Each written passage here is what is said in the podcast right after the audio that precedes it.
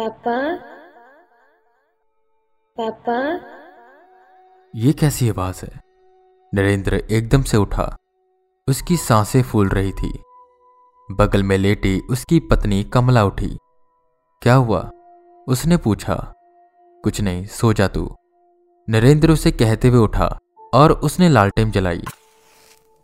रसोई घर में जाकर उसने भी ग्लास में पानी डाला ही था कि एकदम से उसे अपने पीछे से होती, किसी की आहट सुनाई थी एकदम से पानी का गिलास छलका और वो मुड़ा।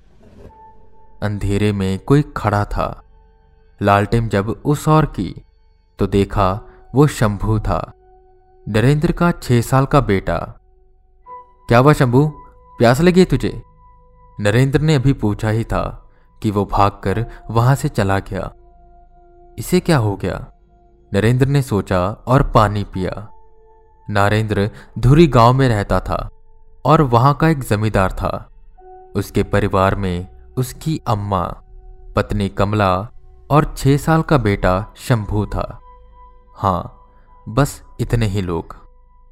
रोज की तरह कमला रसोई घर में खाना बना रही थी और शंभू अपनी दादी के साथ खेल रहा था।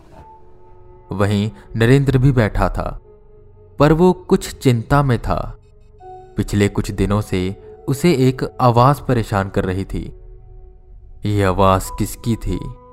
उसे पता तो नहीं था, पर वो उसे पापा कहती थी। कहीं ये आवाज़, नहीं नहीं नहीं ये आवाज़ उसकी नहीं हो सकती। उसने मन में सोचा और माथे पर हाथ रखा। ये सब उसकी अम्मा देख रही थी। क्या हुआ? ऐसे चिंता में क्यों है? उन्होंने पूछा, कुछ नहीं अम्मा, वो बस काम की चिंता है और कुछ नहीं। नरेंद्र ने जवाब दिया, ये सुन, अम्मा फिर शंभू के साथ खेलने लगी। शंभू सबका प्यारा था और उस घर का चिराग। बड़ी मिन्नतों के बाद उसका जन्म हुआ था। नरेंद्र खेलते हुए शंभू को देखने लगा। उसके चेहरे की मुस्कान देख उसकी आधी चिंता यूँ ही दूर हो गई। तभी उसके चेहरे पर एक अजीब सी मुस्कान आई। सर्द हवा का झोंका नरेंद्र को छू कर गुजरा और उसे ऐसा लगा कि दो छोटे छोटे हाथों ने उसे स्पर्श किया है। बेहद ही ठंडे हाथ। उसे फिर से आवाज़ आई। पापा? वो खड़ा हुआ और इधर उधर देखने लगा कि तभी उसे हँसी की आवाज़ आने लगी। उसने शंभू की ओर देखा। वो बड़ी ही अजीब तरह से हंस रहा था और उसकी आवाज़ कुछ बदली सी लग रही थी। जैसे जैसे कोई बच्ची हंस रही हो। शंभू! नरेंद्र एकदम से चीखा, जिसे सुन शंभू सहम गया और रोने लगा। क्या करता है तू? रुला दिया ना बेचारे को। अच्छा भला खेल रहा था। अम्मा ने नरेंद्र को डांटते हुए कहा, अम्मा, पर यह भी लड़कियों जैसे हंस रहा था। अम्मा ने यह सुना और नरेंद्र को घूरा।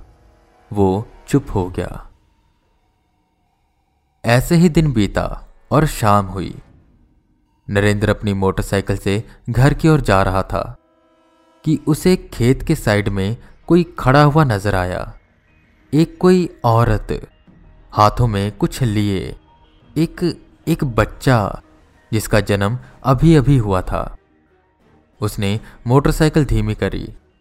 वो औरत उस बच्चे को एक झील की ओर लेकर जा रही थी। ये इसे कहाँ लेकर जा रही है? उसने बाइक वही खड़ी की और चुपके चुपके उसके पीछे जाने लगा। अंधेरा हो रहा था और ठंड बढ़ रही थी। नरेंद्र उस औरत के पीछे पीछे जा रहा था। वो झील के पास पहुँची और वो उस बच्चे को उस पानी में डालने ही वाली थी। कि नरेंद्र एकदम से उठा और चिल्लाते हुए बोला, रुको, ये क्या कर रहे हो? वो उसकी ओर भागा कि तभी अचानक से घना कोहरा छा गया। उसे कुछ दिख नहीं रहा था और देखते ही देखते वो कोहरा गायब हुआ और उसके साथ साथ वो औरत भी। वो एकदम से चौंका कि आखिर ये सब हुआ कैसे, कि तभी उसे फिर से वही आवाज़ आई। पापा ये सुन, वो वहाँ से डरते हुए भागा। बाइक स्टार्ट करने के लिए उसने किक मारी, पर बाइक स्टार्ट नहीं हो रही थी, कि तभी उसे लगा झाड़ियों से उसे कोई देख रहा है। दो गहरी काली आँखें नरेंद्र को झाड़ियों से झाँक रही थी। नरेंद्र ने किक मारना तेज किया और बड़ी मुशक्क़तों के बाद बाइक स्टार्ट हुई। वो वहाँ से निकल गया। पूरे रास्ते वो यही सोचता जा रहा था कि आखिर ये उसके साथ क्या हो रहा है? वो हक पकाया, घर पहुँचा। कमला, अम्मा और शंभू उसका इंतज़ार कर रहे थे। कहाँ रह गया था तू? खाना खाने में देर हो रही है।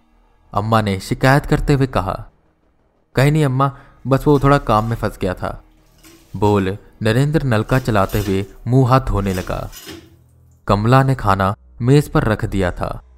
दाल भात अमूमन शाम को यही बनता था। अभी नरेंद्र ने एक निवाला उठाया ही था कि उसे अपने हाथों में कुछ अजीब सी हलचल महसूस हुई। वो चावल के छोटे छोटे दाने अजीब से कीड़े बन गए थे और वो दाल जैसे खून, वो कीड़े जैसे उस खून को पी रहे थे। ये क्या है? नरेंद्र ने वो निवाला फेंका और कमला पर चिल्लाने लगा। कमला, ये क्या दिया मुझे खाने को। कमला कुछ न बोली। वो बस एक टक उनकी ओर देख रही थी। क्या हुआ तुझे? दाल भात तो है? और ये बिना खाए तूने निवाला क्यों फेंक दिया? कितनी बार कहा है, अन्न का अपमान नहीं करते। अम्मा ने डांटा। तो नरेंद्र ने ज़मीन पर बिखरे चावल को देखा। और फिर वो थाली की ओर देखने लगा, जिसमें दाल भात था। ये क्या हो रहा है मेरे साथ? नरेंद्र का सर भन्नाने लगा। उसने जैसे तैसे खाना खाया और फिर पानी पिया। तो उसे अपने मुँह में कुछ कुछ महसूस हुआ, कुछ जैसे हिल रहा हो। उसने पानी उगला तो उसके मुँह से खून और और एक छोटी सी उंगली। ये क्या नरेंद्र बौखलाया। पापा, इसे खा लो ना। शंभू ने अजीब तरह से हँसते हुए कहा। उसने अम्मा की ओर देखा। वो आराम से दाल भात खा रही थी और कमला उसे ही देख रही थी। उसने वापस ज़मीन की ओर देखा तो अब वहाँ कुछ नहीं था, बस गीली ज़मीन जिसने पानी सोख लिया था। मैं कहीं पागल ही ना हो जाऊँ। ये सोच सोच वो उठा और सीधा सोने के लिए चला गया। कमला अपना काम खत्म करके आई और मंजी पर लेटते हुए बोली, क्या हुआ आपको? थोड़े दिनों से देख रही हूँ, बड़ा अजीब सा बर्ताव कर रहे हो। क्या बताऊँ तुम्हें? मुझे ना बड़ी अजीब अजीब सी आवाज़ें सुनाई दे रही हैं। बार बार कुछ दिख रहा है, कुछ ऐसा जो वहाँ होता ही नहीं है। नरेंद्र ने कहा, जिस पर वो कुछ ना बोली। दो पल उसने आँगन की ओर देखा और लालटेन बंद कर दी। कीड़ों की आवाज़ें आने लगी। रात और काली होती गई। कि नरेंद्र को कुछ आवाज़ें आई। जैसे कोई कुछ खोद रहा हो, वो उठा और उसने आसपास देखा, कोई आँगन में कुछ खोद रहा था। नरेंद्र ने वहीं से आवाज़ लगाई, कौन है? पर उसने कोई जवाब ना दिया। नरेंद्र ने लालटेन उठाई और उसकी ओर बढ़ने लगा। वो शंभू था, जो खुरपी से कुछ खोद रहा था। शंभू क्या कर रहे हो यहाँ? नरेंद्र ने कहा, जिस पर शंभू एकदम से रुका और उसे घूरते हुए बोला, पापा, मेरी यहाँ गुड़िया है, उसे ही निकाल रहा हूँ। क्या? गुड़िया और यहाँ? पर यहाँ तो ये बोलते हुए वो एकदम से रुका और बोला, तू कब से गुड़ियों से खेलने लगा? लड़का है तू लड़का। पापा, मुझे गुड़िया पसंद है। पर आप मुझे दिलाते ही नहीं। मैं गुड़ियों के साथ खेलना चाहती हूँ, उन्हें अपनी सहेली बनाना चाहती हूँ। ये बोलते हुए शंभू की आवाज़ बदलकर लड़की की हो गई। नरेंद्र चौंका कि तभी शंभू का मांस गलने लगा। उसके टुकड़े ज़मीन पर गिरने लगे, जिसे ज़मीन के कीड़े निकल निकल कर उसे खाने लगे। नरेंद्र को उल्टी आने ही वाली थी कि वो एकदम से उठा। वो सपना देख रहा था। क्या हो रहा है मेरे साथ? मैं सच में पागल हो जाऊँगा। उसका सर तेज़ी से दर्द हो रहा था। तभी उसने देखा कमला उसके बगल में नहीं थी। नरेंद्र ने वक्त देखा। सुबह के पाँच बजने वाले थे। ये कहाँ गई? कि तभी उसने तारीख देखी। सत्ताईस जुलाई। वो समझ गया कि कमला कहाँ गई होगी। वो उठा और झील की ओर जाने लगा। वहीं झील के किनारे बैठी कमला रो रही थी। कमला, तुम फिर उस बात को बीते दस साल हो चुके हैं। भूल जाओ उसे अब। भूल जाऊँ, ये कहना कितना आसान है। माँ हूँ मैं एक। नौ महीने तक मैंने उन्हें अपने पेट में रखा था। आपने नहीं, आपकी झूठी शान और अम्मा की खुशी के लिए आपने उनकी बलि दी है। वो रोते रोते बोली बस कमला, तुम ये मत भूलो कि तुम्हारी वो दोनों बेटियाँ मरी पैदा हुई थी। अब वो मरी हुई पैदा हुई तो इसमें मैं क्या करूँ? नरेंद्र ने हर बार की तरह आज भी झूठ बोला। पर इस बार कमला के सबर का बाँध टूटा और वो उठी और चिल्लाते हुए बोली, क्या लगता है आपको? मुझे नहीं पता वो ज़िंदा थी या मरी। भले ही आपने उनके जन्म होते उनके मुँह दबा दी, ताकि वो रो ना सके और ये लगे कि वो मरी हुई पैदा हुई हैं। पर मैं उनकी माँ हूँ। उनकी दिल की धड़कने मैंने महसूस की है। और ये धड़कने मैंने तब तक महसूस की है, जब तक उन्हें आपने मारा नहीं। ये बोल कमला वहाँ से चली गई।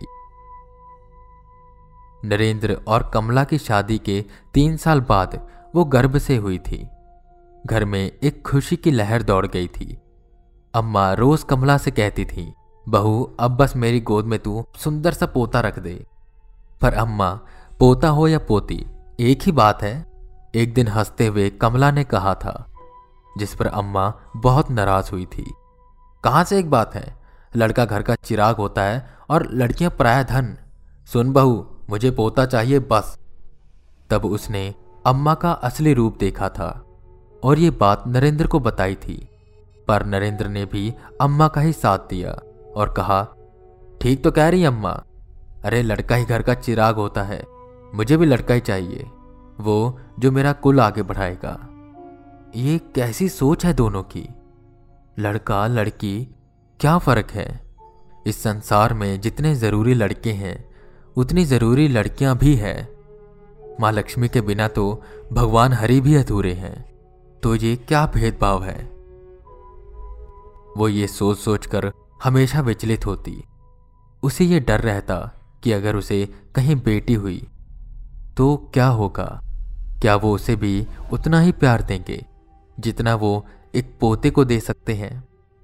कहीं उनके साथ भेदभाव ना हो, पर जो उनके साथ हुआ, वो कमला कभी सोच तक नहीं सकती थी। उसे आज भी वो रात याद थी, जब उसने अपने पहले बच्चे को जन्म दिया, जो कि एक बेटी थी।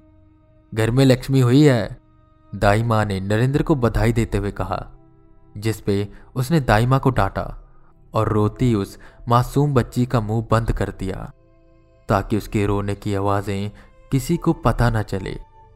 आप चुपचाप इसे लेकर बगल की उस झील में डाल दो और कमला से कह देना कि बच्ची मरी पैदा हुई थी। उस रात कमला बहुत रोई थी, पर इसके कुछ साल बाद वो फिर से गर्भ से हुई। सबने फिर उम्मीद बांधी, इस बार तो लड़का ही होगा। रात को तेज बारिश हो रही थी। कमला के पेट में दर्द उठा। दाई माँ को बुलाया क्या? नरेंद्र बाहर खड़ा इंतज़ार कर रहा था कि दाई माँ आई। उनके चेहरे पे एक डर था। उसने कपकपाती आवाज़ में कहा, लक्ष्मी हुई है। क्या? फिर से? नरेंद्र तमतमाया। उसने उस बच्ची को पकड़ा, उसके मुँह पर हाथ रखा और उसकी आवाज़ दबाई। कमला से कह दो, बच्ची मरी पैदा हुई। फिर उसने आँगन में खड्डा खोदा। बारिश हो रही थी, जिससे खड्डा भरता जा रहा था। पानी निकाल उसने उस बच्ची को उसमें रखा। उसकी बड़ी बड़ी आँखें अपने पापा को देख रही थी कि धीरे धीरे उन पर मिट्टी पड़ने लगी। और वो तब तक पड़ी, जब तक उसकी आँखें बंद नहीं हो गई। कमला अब तक टूट चुकी थी। तीसरी बार जब कमला गर्भ से हुई तो उसे तरह तरह की घुट्टी पिलाई गई। बाबाओं को दिखाया गया और मन्नतें मांगी गई।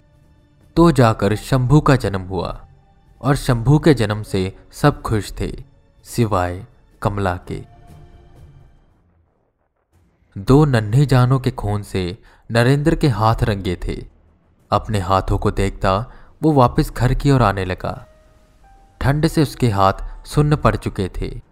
पूरा दिन नरेंद्र का थकान भरा रहा। वो बस शाम को घर आते हुए यही सोच रहा था कि खाना खाकर वो सो जाएगा। उसने घर पहुँचते ही खाना खाया और सोने के लिए चला गया। तकरीबन रात के एक बजे उसे फिर खुरपी की आवाज़ आई। नरेंद्र चिढ़ते हुए उठा। शंभू खड्डा खोद रहा था।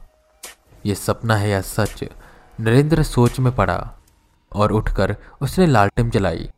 वो शंभू के पास पहुँचा और उससे पूछने लगा, शंभू, क्या कर रहा है तू?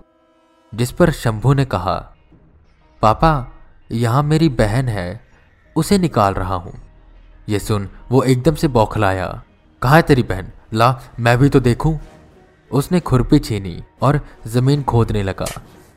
जैसे जैसे वो खड्डा करता जा रहा था ज़मीन से खून रिसने लगा। वो अपना आपा खो बैठा। खुरपी वो ज़मीन पर ज़ोर ज़ोर से मारने लगा। अभी उसने कुछ देर खुरपी ज़मीन पर मारी ही थी कि भर भरा कर ज़मीन खिसकने लगी। दो आँखें उसे मिट्टी से झाँक रही थी। पापा अपनी प्यारी बेटी के पास आओ ना पापा। नरेंद्र हपकपाया और इधर उधर देखने लगा। अब मिट्टी किसी रेत की तरह धसती जा रही थी। दो नन्हे हाथों ने नरेंद्र के पैरों को पकड़ा और खींचने लगा। हाथ भले ही नन्हे थे, पर उसमें ताकत बहुत थी। नहीं नहीं, मुझे जाने दो, मुझे जाने दो! नरेंद्र चिल्ला रहा था। ये चीख कमला दरवाजे के चौखट पर खड़ी सुन रही थी। शंभू उसके बगल में आया और बोला, मम्मी, पापा कहाँ जा रहे हैं? कमला ने उसकी ओर देखा और कहा कहीं नहीं बेटे, बस तुम्हारी बहन और उनकी प्यारी बेटी के पास। आई होप आपको ये कहानी पसंद आई होगी। आपको ये कहानी कैसी लगी प्लीज़ बताइएगा। आपके सारे कमेंट्स में पढ़ता हूँ और मुझे बहुत अच्छा लगता है। और सच कहूँ तो यही मोटिवेशन है। अगर आपको पॉडकास्ट पसंद आता है तो प्लीज़ इसे रेटिंग्स दीजिए। और टिप को फॉलो करिए और शेयर ज़रूर करिए। हमारा सेकंड शो भी है। Inspector Vikrant Sinha link description में है। उसे भी ज़रूर सुनिएगा और इतना ही प्यार दीजिएगा। मैं वी के रावत फिर मिलूँगा आपको एक नई कहानी के साथ। तब तक के लिए बने रहे हमारे साथ और सुनते रहें हॉरर टेप